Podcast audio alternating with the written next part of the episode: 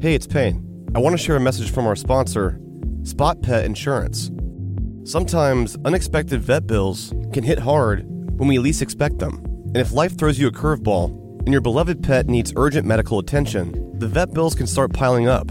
Enter Spot Pet Insurance, the ally you never knew you needed. Spot Pet insurance plans can offer up to 90% cash back on eligible vet bills, providing a safety net when the unexpected occurs. Life can be unpredictable, and so are the needs of our furry companions. Spot Pet Insurance understands that. With Spot, you can focus on the things that matter, knowing that your pet has coverage to help protect your wallet from those unexpected vet bills. Spot Pet insurance plans don't just offer coverage for unexpected accidents and illnesses. You can add their preventative care benefit to your plan, ensuring that routine wellness, vaccines, and more can all be covered too. It's a shield against the unexpected.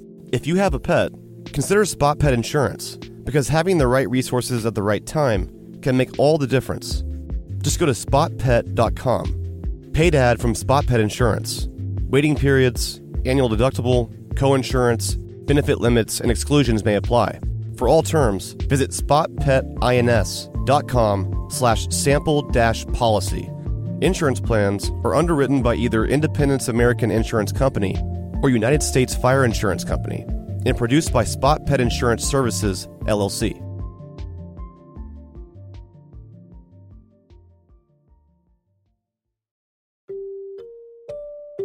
From Tenderfoot TV in Atlanta, this is Up and Vanished Q&A.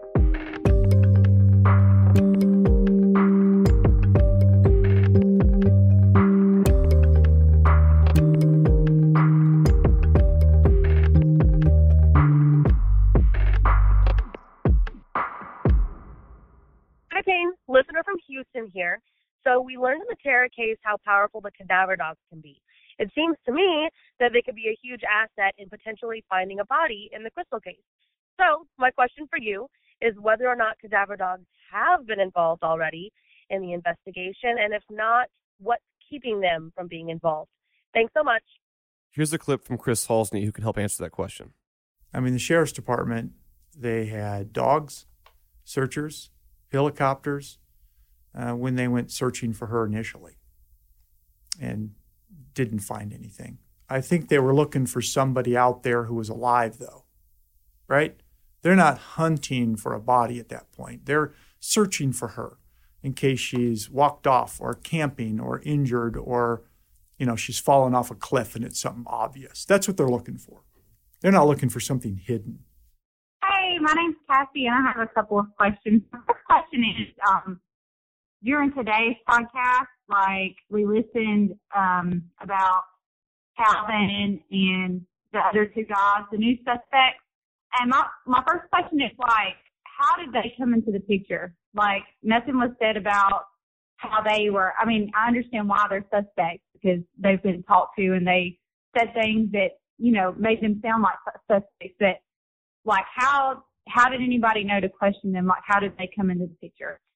The simple answer to this is that this is just a group of friends here in Crestone.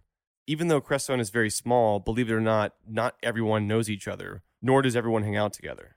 Now, Kristal may not have been personal friends with all these individuals, but at one time or another, all these people hung out in the same general crowd. This is essentially a group of friends that at some point Kristal was hanging out with, and they're all currently talking about what may have happened to her. Some of these people have been persons of interest in the eyes of law enforcement. And for whatever reason, they all seem to have something to say about what may have happened to her. And on top of that, there's a lot of finger pointing going on between everybody in the group. Hey, Payne, this is Christian from Boston. I just had a question uh, towards the, uh, I believe it was the end of this past episode when you guys were doing the summary. Uh, you mentioned that Kristal's disappearance and you categorized it as now a murder.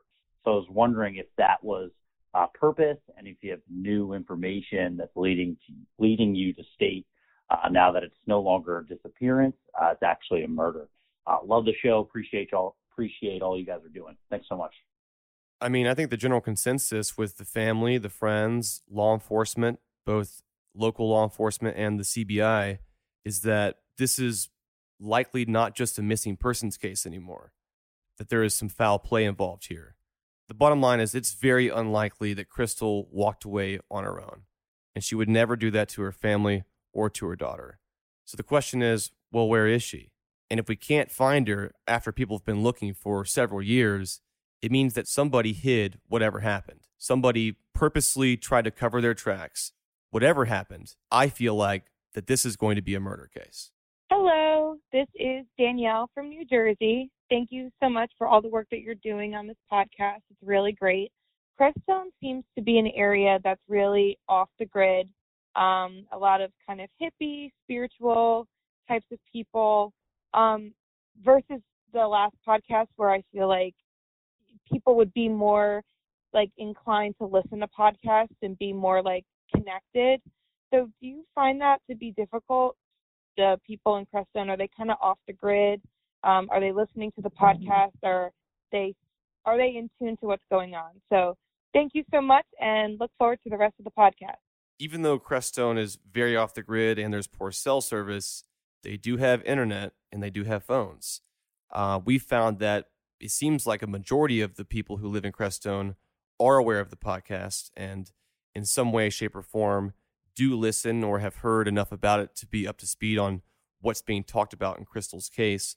And overall, we think most of the people in Crestone genuinely do care about finding out what happened to Kristal and putting this thing to rest.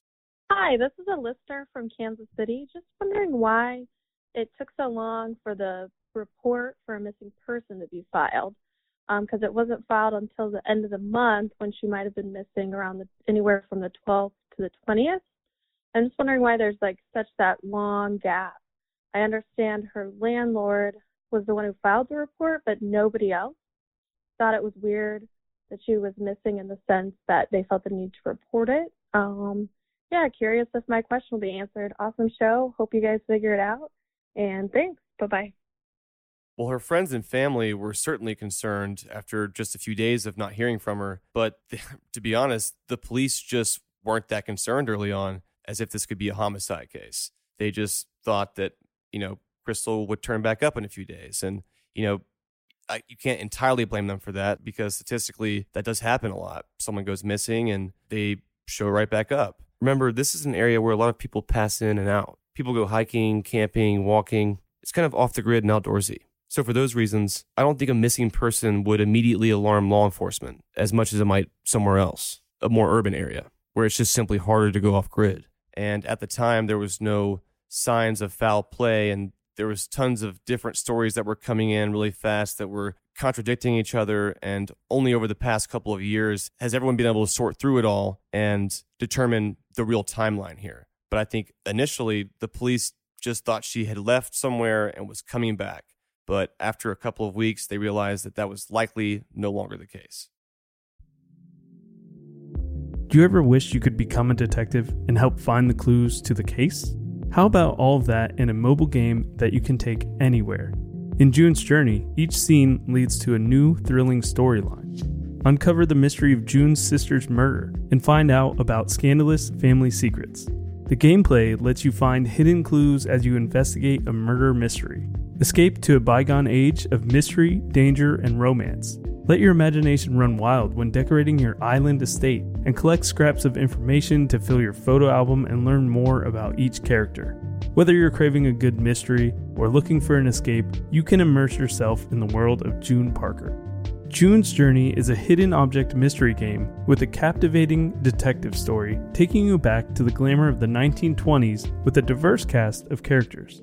Each new scene takes you further through a thrilling murder mystery story that sets the main protagonist, June Parker, on a quest to solve the murder of her sister and uncover her family's many secrets. I travel so much while working that I personally love to play it while sitting around airports with all that free time I have. Can you crack the case? Download June's Journey for free today on iOS and Android. We have two dogs in our home. Aria is a two year old puppy who definitely needs help with her portions. And Nala is a 10 year old dog who is living a great life, and we want to keep feeding her well so she can hang in there with us for a lot longer. The farmer's dog makes it easy to keep them healthy, which can give you more quality years with them. The farmer's dog makes and delivers fresh, healthy dog food It's recommended by vets, nutritionally balanced, and made from human grade ingredients in safe, clean kitchens. It's the best option for dogs at all life stages. It doesn't matter if your dog is young or old, it's always the right time to begin investing in their health, helping you live more healthy, happy, and full years together. You can get 50% off your first box at thefarmersdog.com slash vanished. Let the farmer's dog know we sent you. Use our code or click podcast after you sign up for your first box. Hey, Peyton Meredith. This is Jared calling. Um, longtime listener, first time caller, and you've done an amazing job with season two. I'm loving it so far. Um, but I had a couple questions. Do you think it might be any way possible that the attack that Kristal's boyfriend, well, I guess ex-boyfriend, the father of her child, uh, you know, that attack that happened on him could be any way relational to her Chris disappearance? Um, because I believe it was Landon, that what we're calling him, stated that uh, Catfish has hired people before, you know, to steal from them and beat them up and things of that nature. Do you think it could have been where they went after, you know, him first in order to show her a lesson or something, and then you know, since something didn't work, they might have you know done something unfortunately to her. Um, and also, do you, Payne, do you ever like get nervous when you interview or go to reach out to these kind of people, these people that could, you know, potentially be a murderer? Um, does it not like scare you at all, or is it off-putting, or do you take precautions of any way? Um, again, thank you guys. Season two's been great, and I look forward to uh, the next episode. Hey, Jared. Both are really good questions. Personally, I do not think that what happened to Eli in Denver is in any way, shape, or form related to Kristal's disappearance. Now, the timing is definitely strange and it's an awful thing that happened to him. I've seen the pictures of his face. He was definitely beaten pretty badly by some strangers and just an awful thing that happened. But I think it was just a freak occurrence and the timing is strange, but I believe it has nothing to do with Kristal's disappearance. And to answer your question about do I get nervous? Uh, sometimes I do, but I think that I have to put blinders on for a lot of this stuff. If I think too much about the elements of danger, it's too hard to stay focused. So a lot of times I just kind of go into tunnel vision with this and really try to get to the answers that way. There's been times where I've been nervous, but you can't really dwell on that too much. So I think that I usually block it out by just continuing to focus on the, the bigger goal and surrounding myself with good people and just being cautious in general. Hey, this is Christy from Woodstock, Georgia. So I've been listening, and there's been a lot of talk about the messages and the phone call log from Krista, um, from Kristen's old phone. But what about her new phone, the phone that she had when she went missing? Do we know anything about where that phone is? Do we know any of who the last person she called or the last person she text messaged with? Just a question. It seems like a big gap in the story. Love the show. Thanks. Since the beginning, Kristal's phone has been a huge mystery to us as we've dug into this case. Actually, in the next episode, we have a big portion of it spent just tracing back what exactly may have happened to Kristal's phone, her most recent phone that was in her apartment. Information on that phone, like who she was texting last or who she was calling last, is all very vital information if you're trying to figure out what happened to her the last person she spoke to, that's stuff that we need to know. There's been a lot of mystery surrounding this particular phone, and it's too much to go into right now. But we spent the past several months trying to trace exactly what's going on here, and we think that we're pretty close to figuring it out. And in episode eight, we're going to spend a lot of time talking about this particular phone. We now believe that it is in the possession of the CBI and is being treated as evidence. Hi, Payne, and the rest of the UAV crew. Uh, this is Kimberly from Cincinnati. My question is in regards to the Crestone boyfriend. Um, it mentioned that he knew that Kristal was held against her will, uh, but didn't say anything to the police. I was wondering if he had an explanation for that. Um, if I know if my significant other told me that they were essentially kidnapped and, and raped, I would go straight to the police. Um, not trying to victim blame at all, but that just was really concerning for me. Um, thanks for everything you do. I think a lot of people in Crestone are used to dealing with things themselves. As we've heard before, people here, quote unquote, police themselves. It's a mentality unlike we see in a bigger city. If you couple that with the fact that the sheriff's department is at least 45 minutes away, so I think just because of that reason in general, a lot of people try to handle things themselves here. And maybe that's what happened with the Crestone boyfriend in this story. Hi guys, my name's Catherine. I'm calling from Denver. Um, I have a very big lingering question from the past few episodes, and I was just hoping what the follow up was on Catfish's neighbors seeing him in the rain in the dark, standing next to his car with a body sized bag on the ground and a shovel. Um, I have lots of other questions, but that's my main one. So I'm hoping you guys can go over that. And I look forward to the newest episode. And thank you again for bringing attention to her case. Bye.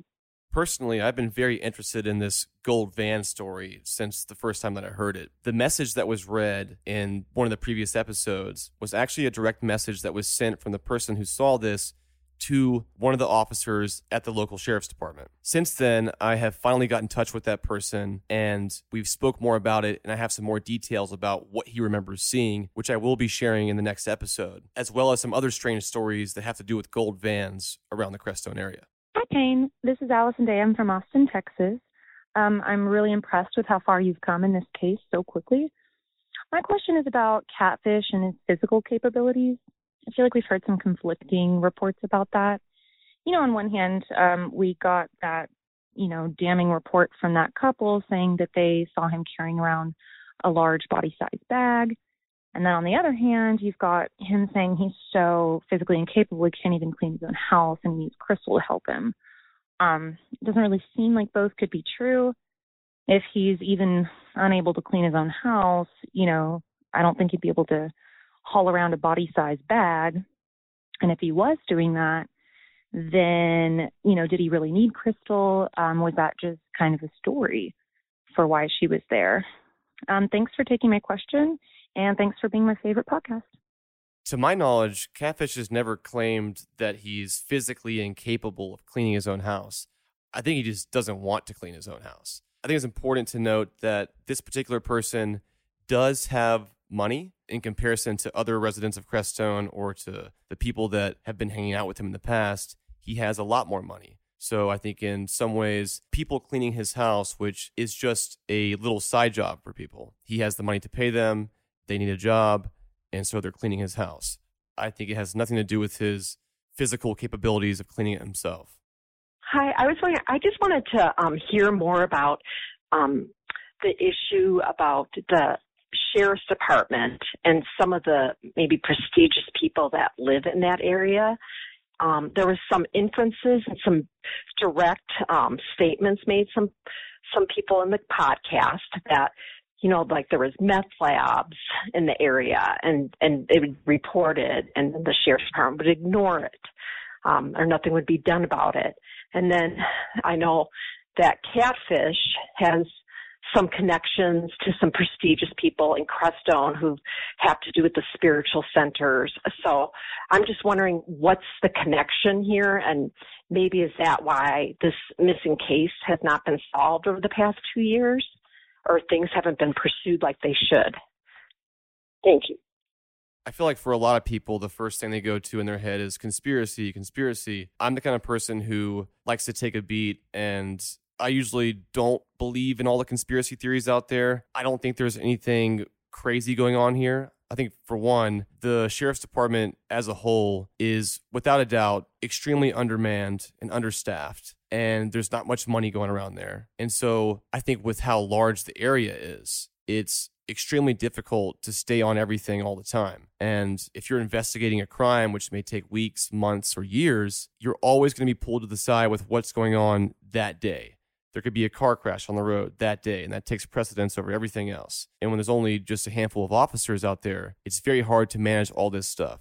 Now, I don't think anyone's purposely ignoring the citizens of Crestone and their concerns, or if they're reporting a meth lab or a crime. If anything, it should be chalked up to just incompetence. I don't think there's some big conspiracy going on here where people are covering things up. I think that sometimes when mistakes are made, if the faults are not admitted, and you do start covering that up, then it starts to look like something else. And maybe there's been a little bit of that going on. I think until we know all the facts, it's hard to determine that. But I think they don't have the means and the manpower to always handle bigger, out of control issues like the prevalence of meth labs and drug dealers. I think there may be some kind of downplaying or mishandling going on, but I definitely don't think it's conspiring. Hey guys, uh, my name is Clay. listening to you guys from Los Lunas, New Mexico, and just want to say I love the podcast. I've been season one, and I'm finally caught up with season two. But my question is to you guys, or just a thought: Do you think that that maybe this Brian guy is looking more like a scapegoat in a way? Like to me, I feel like he hasn't done anything, and that maybe uh, this catfish guy and some of the other ones are maybe trying to put the blame on him, making up stuff about him, just for the fact that he has history with Kristal as far as wrecking the car and stuff. So, anyways, that was my thought. I like your way of thinking there. We've heard Catfish say that he has proof that Brian killed Kristal and that in some way, shape, or form he confessed to him through a Facebook message. Is Brian a scapegoat? I don't know. We've heard the accusation from Catfish. Now we should hear what Brian has to say about it. But to me, one thing is for sure the fact that Catfish has this message to begin with, to me, completely narrows the suspect list. Either it's true, it's real, and Brian confessed, or if it's something else and this message is not from Brian, then we have a completely different story here. Hi, Payne. This is Mariah in Utah. My question is in regards to that phone call where the woman seemed to interrupt the conversation. I know there wasn't a big explanation and you said you didn't know who that was, but do you have any details further or um, any thoughts on that? Do you think it's because of how Crestone is known for being very spiritual and psychic and um, kind of just strange things happening? Thanks. So the lady that you hear come into the phone call with Landon towards the end and says some weird stuff like, Payne, come meet your creator. I think I do know who this person is. I believe that he's part of this religious group there, a very small one. I don't know too much about it, but they believe in some interesting things. And I think that I was receiving an invitation to join them. And apparently, I am one of them. Hi, my name is Leslie. I'm a listener in Reno, Nevada. My question right now is about Brian. I'm wondering why his last name continues to be censored. It seems like if there's a public record of Kristal filing a small claims suit, that his last name would be uh, public knowledge. So I'm wondering what the reasoning behind that is. I love the podcast and am totally enjoying uh, season two. Thanks very much. Bye bye. To be honest, we really don't have to censor anyone's name in the story. All the people's names that you hear censored have just been out of personal choice by myself and the team here because some of these details in the case are extremely sensitive and we don't know all the facts and we're trying to sort through it. So, as a courtesy to these people, we are censoring their names. Even though there are public records on some of these individuals that may be for crimes they've committed or whatever else, we have chosen to take the stance of censoring at least their last names. Hi, Payne. This is Bridget from River Falls, Wisconsin. I've been a fan of your podcast since they first started. Love them. Um, my question is, what are the odds, given the landscape of Crestone, that if she was dumped into a mine, she is able to be um, located? Will the body ever be located, or is this going to always be a murder case without a body? Love to hear your thoughts on this. Thanks.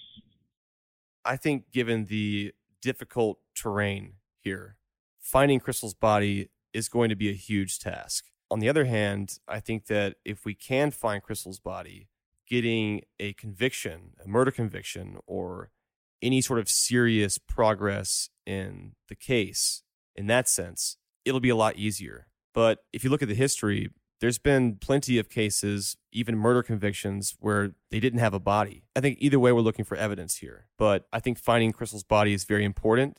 But in the end, I think there can still be justice without finding her.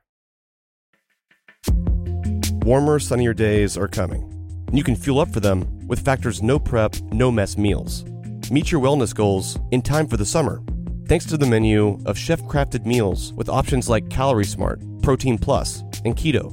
Factor's fresh, never frozen meals are dietitian approved and ready to eat in just two minutes. So no matter how busy you are, you always have time to enjoy nutritious, great tasting meals. So make today the day you kickstart a new healthy routine. What are you waiting for? With 35 different meals and more than 60 add ons to choose from, you'll always have new flavors to explore. Crush your wellness goals this May with dietitian approved meals and ingredients you can trust. From breakfast to dessert, stay fueled with easy, nutritious options Treat yourself to restaurant quality meals that feature premium ingredients like filet mignon, shrimp, and blackened salmon, and keep the kitchen time to a minimum. Factor meals are ready to go in two minutes, so no shopping, no prepping, no cooking, or cleaning up. Enjoy effortless support for your lifestyle. Choose from six menu preferences to help you manage calories, maximize protein intake, avoid meat, or simply eat well balanced. Head to factormeals.com slash UAV50 and use the code UAV50 to get 50% off your first box, plus 20% off your next month. That's code UAV50 at factormeals.com slash UAV50 to get 50% off your first box, plus 20% off your next month while your subscription is active.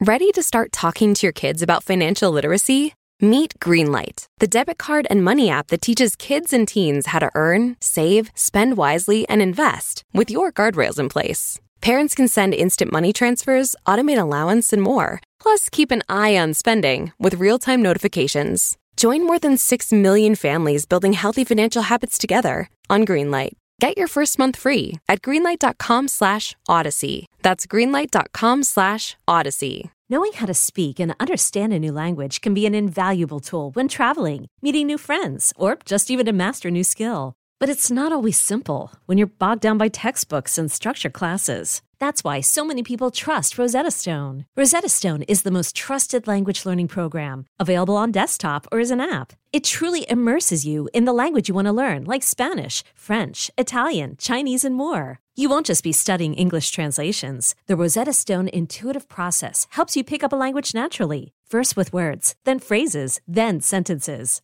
Don't put off learning that language. There's no better time than right now to get started. For a very limited time, listeners can get Rosetta Stone's lifetime membership for 50% off. Visit rosettastone.com slash rs10. That's 50% off unlimited access to 25 language courses for the rest of your life. Redeem your 50% off at rosettastone.com slash rs10 today.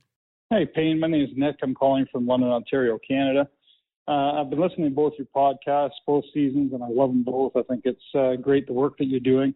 The question I have, and, and it, kind of relates to both both seasons, is I, I just can't understand how you can get to the bottom of things and how you can how you can do the investigations that you're doing with the crew that you have, but the the people who are in charge in the state and the people who should be doing this and representing the people of that state and county, they they can't come up with the same information that you are. Can you speak to that a little bit for us? I'd really appreciate it.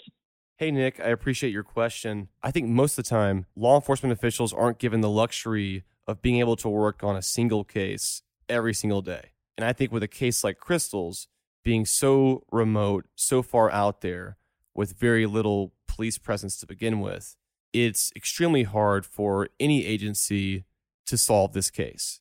That's one of the smallest bureaus in the whole country they don't have the luxury of doing this every single day and chasing down every lead. They get bits and pieces every now and then. They work on it when they can, but there's always another case, something going on. Even the CBI, for instance, I believe there's only around 30 officers or so for the whole state. And Colorado is huge. The terrain itself, it takes hours to get between different cities. And so, so much time is spent even just traveling around in the state of Colorado. I don't think that we're better than anybody else. It's it's nothing like that. I think that I think that most law enforcement officers would probably probably wish they could spend as much time as we're spending on a case. The difference is here at Up and Vanished, we have the time and the means to focus on just one case. And I'm sure if other investigative agencies out there in the world had that same luxury, then they'd be solving a lot of cases. Hey, Payne and team. I have a question about the CBI. I was wondering, since you guys have been sort of um, kicking the hornet's nest, so to speak, if they have gotten in touch with you or if you have heard any more from any law enforcement regarding the case. Um, really enjoying the series. Thank you so much, and looking forward to the next episode. To answer your question, I have been in touch with the CBI, and both the sheriff's department and the CBI are actively investigating this case as well. Hey, Up and Vanished team. This is Luke from Chicago. Absolutely love the music this season. And there's one particular music cue that sounds like the beginning of Slippery, the Migos track, which I think is super cool because you guys are from Atlanta, so it seems like a nod, but not sure if that was on purpose. Keep doing what you're doing, and I cannot wait for this case to get solved. Thank you. Hey, Luke, thanks for calling in. I'm glad that you're a fan of the music because I also am a fan of the music. Makeup and Vanity Set is the artist who produces all the music for Up and Vanished season two. It's funny that you think that one of his cues sounds like Slippery by the Migos. I don't know if that was intentional, but let's let's see how close they are. I think I know I think I know which one you're talking about. Hey, dude. We were just answering some Q&A questions. They thought that one of the cues was a nod to the Migos song Slippery. That's amazing. Uh, as much as I would love to say that it was a nod, and it may have been subconsciously, I don't know. I did not write that cue with that song in mind, but I actually, I absolutely love that there is a person out in the world that believes that, and I say, go for it. That's amazing. Do you think that um, rap music does influence uh, your cues sometimes? Yeah, I think so. I think um, definitely with this one because we were dealing with uh, Crestone as like an environment, which is kind of has this sort of already kind of crunchy, uh, off the grid kind of vibe, anyways. But that I think that was sort of a weird underlying thing in the beginning, and a lot of the cues in this season have been that way. I've had sort of broken beat and kind of some very subtle influences from that world. So yeah, that totally makes sense. I mean, I yeah, I think that's amazing. Oh, and our team also really enjoyed this comment. And another question off subject: Has Maurice has he ever been offered like uh, to be a voice double for George W. Bush? Because he kind of sounds like him. All right, thanks guys. Bye. Hey guys, thanks for listening. Be sure to tune in next Monday, October 22nd, for episode 8. Thanks. See you soon.